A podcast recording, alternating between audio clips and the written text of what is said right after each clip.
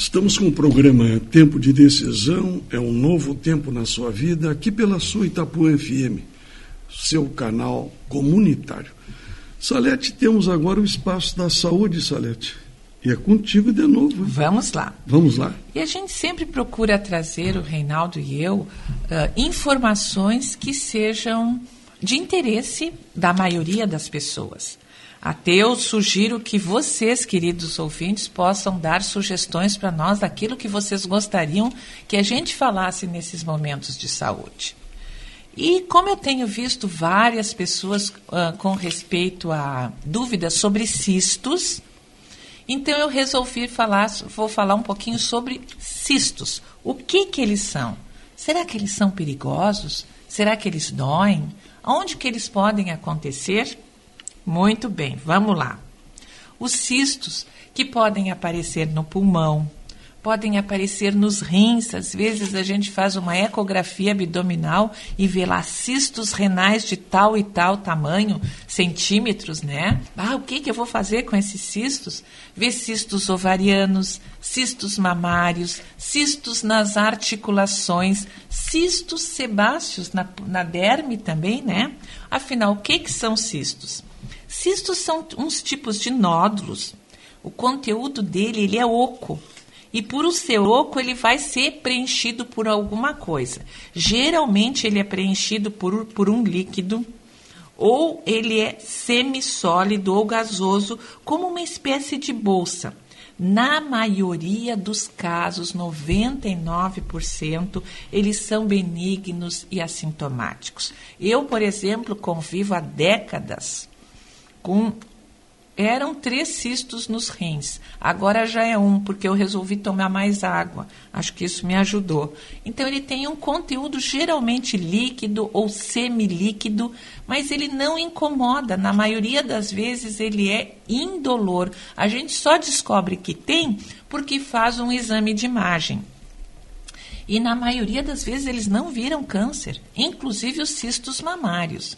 Ah, eles podem doer conforme uh, o tamanho deles. Porque se eles aumentam de tamanho, se aumenta aquele, aquele conteúdo de líquido dentro dele, eles vão pressionando as estruturas nervosas ao redor, daí vem a dor. Às vezes a gente faz a retirada do cisto conforme o local, às vezes a gente só faz o esvaziamento do líquido, uh, desculpa, o esvaziamento do cisto, só retira o líquido, o conteúdo dele, mas às vezes tende a voltar aquele conteúdo. Então isso é uma prerrogativa, é uma é de competência do médico o tratamento que ele vai fazer. Tem inclusive um cisto que a gente chama de cisto de Baker, que é uma bola enorme que, que, que acontece, é articular, atrás da perna, atrás do joelho.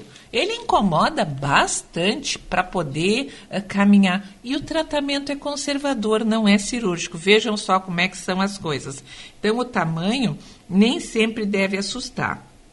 E os cistos ovarianos, da, da mesma forma. Na maioria das vezes, eles são benignos, não representam qualquer risco para a saúde da mulher e surgem muitas vezes devido a alterações hormonais presentes ao longo do ciclo menstrual gravidez, menopausa, enfim. E o tratamento, na maioria das vezes, é um tratamento conservador, ele regride espontaneamente. O que, que compete a nós e ao médico é um monitoramento um monitoramento através de exames de imagem uh, com tempo determinado para ver o, o tamanho, se houve aumento, regressão. No entanto, se o cisto cresce demais, ele provoca sintomas e há, quando há risco de rompimento ou torção, aí pode haver uma intervenção cirúrgica, tá? Então, nós também já falamos o cisto de Baker. O cisto sebáceo, por exemplo, é um caroço na pele preenchido por queratina. Inclusive, ele, é, tem um odor bem fétido, né? E a gente tem que retirar com uma bolsinha porque senão a gente só esvazia o cisto, aperta, sai aquela aquela queratininha branca, mal cheirosa, mas volta a encher. Geralmente acontece após traumas de pele, uh, está dentro de folículos pilosos, é completamente benigno e não precisa de tratamento. Se for retirado, tem que ser retirado. Pode inflamar, claro, né? Aí tem que retirar todo. E o cisto no rim é uma formação que, que, que normalmente não provoca nem sintomas, tá? E não é uma lesão de grande, eh, de grande perigo. E o médico é que vai indicar se há necessidade de tomografia, ressonância magnética. E aí o tratamento sempre varia de acordo com o tamanho do cisto. Mas existe um cisto é, sem vergonha, que é o cisto pilonidal. Vocês já ouviram falar? Esse é o único cisto que eu me detenho como um cisto doloroso e que necessita de uma intervenção cirúrgica. Esse cisto pilonidal é uma bolsa cheia de material sebáceo, glândula sebácea, sudoríperas. Ele começa geralmente, é, ele, ele dá ali na, na, na região sacra, tá? e ele desenvolve geralmente no final da coluna, então na região sacra, acima dos glúteos, no meio dos glúteos e gera é, ele gera dor, inchaço, calor e ele se abre.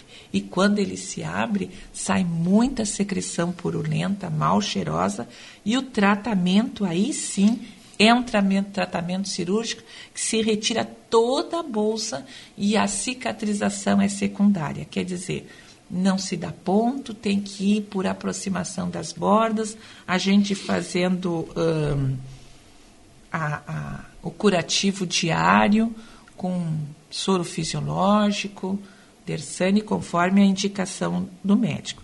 Então, em geral, são estes os cistos que eu queria falar que é uma formação benigna, onde tem líquido ou um, um, um conteúdo semilíquido, semissólido, vamos dizer assim, que geralmente não incomoda, vai incomodar se crescer, se romper, mas que precisa de. Uh, mas que precisa de monitoramento para ver o tamanho que ele está atingindo. Esses meus cistos do, dos rins, eu fiz uma ecografia. Daí, há dois anos, eu fiz outra ecografia, eu vi que já tinha sumido. E no terceiro ano, quando eu fiz a outra ecografia abdominal, mostrou os rins, né? Eu vi que tinha sumido, ficou só um e diminuiu bastante de tamanho. É isso aí. Não ter medo dos cistos, mas monitorá-los. E dependendo do local, realmente tem que retirá-los, como é o caso do cisto pilonidal. E o cisto mamário, 90% é benigno, não se preocupe. E tem que mexer no cisto mamário se ele cresce e dói. Aí a mastologista vai tomar a decisão: esvaziar o cisto, retirar o cisto com a bolsa. Aí é uma decisão médica. Ok, tá vendo? Olha, sobre cisto eu não sabia, hein, Salete?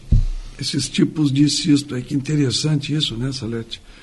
É isso, aparece de uma hora para outra, né, Salete? Cisto, é, né? é uma formação que vai ocorrendo gradativamente, só que como ela é indolor, ela é assintomática, a gente quando vai fazer algum exame de imagem, descobre o cisto, lá está o cisto. Se forma no decorrer de um ano, claro. Tá certo. A gente tem que imaginar que os tecidos, eles são como uma esponja. Então, no meio daquelas que é uma bolsinha vazia, ali hum. vai se colecionando essa essa esse líquido, esse, esse líquido, é. semilíquido, é. essa, essa gordura. E então ela vai expandindo, conforme vai expandindo, uh, ficando mais gordinha, vai pressionando a inervação uhum. periférica ao uhum. redor e aí dá dor. Então precisa sim de um monitoramento, inclusive para a gente saber o tamanho que ele está. Na outra vez que a gente fizer o outra exame de imagem, cresceu, diminuiu, fazer a comparação. Tá? Monitorando. Né? Monitorando. Uhum. Como eu disse, eu tenho cistos, tive mais cistos renais, agora só me restou um, mas tive cistos na tireoide também. É verdade. E aí, nesses cistos da tireoide, eu tive que fazer uma punção para ver o que, que tinha dentro do qual era o, o tipo do líquido. Aí foi um exame histológico. E aí o médico viu que eram benignos, mas que eles tinham tendência para crescer. Ele disse: tua tireoide é uma pipoqueira cresciam, já tinha três, já ia ter outro, e pererê.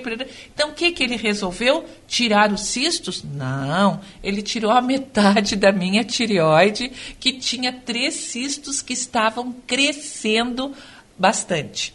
E aí, o que, que aconteceu comigo? Eu faço a reposição do hormônio que a tireoide fabricaria, fabrica no corpo de todo mundo, faço essa tomada de hormônio sintético Desde o ano 2000, há 21 anos, eu faço essa tomada do hormônio sintético e está bem tranquilo. Resolveu, o, né? Resolveu. O médico faz os exames de sangue, são aqueles dos T3, T4, TSH, T, T3, T4 livre. Monitorando também. Né? Monitorando. Né? Uhum. E aí ele vai, ah, essa dose é boa.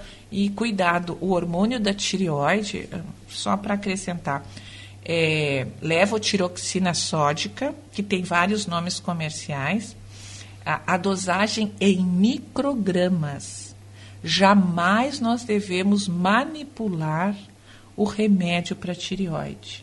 Tá porque certo. não é em miligramas, é microgramas. Microgramas, é. Ela é a milésima parte da grama. Da grama. Então, ela é muito sensível e, infelizmente, as farmácias de manipulação não têm a balança adequada para fazer o peso, a medição desta, de, desta dosagem.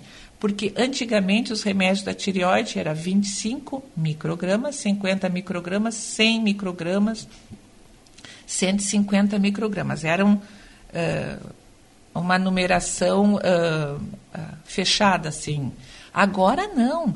É 74 microgramas, 88 microgramas, nós tomamos 112 microgramas. 112. Então ela é bem mais afinada, é uma sintonia muito fina. Então essa é uma dica de saúde importante. Seu remédio da tireoide, a levotiroxina sódica, que tem vários nomes comerciais e todos são bons, confiáveis, mas não deve ser realizada uh, em farmácia de manipulação. Deve ser comprada uh, por um laboratório comercial. Certo, indicado sempre pelo médico. Pelo né? médico, médico, claro. Que médico vai dizer a dosagem. Tá ok. Então, tivemos aí momento da saúde com a enfermeira Salete Vanck. Estamos com o programa Tempo de Decisão, é um novo tempo na sua vida.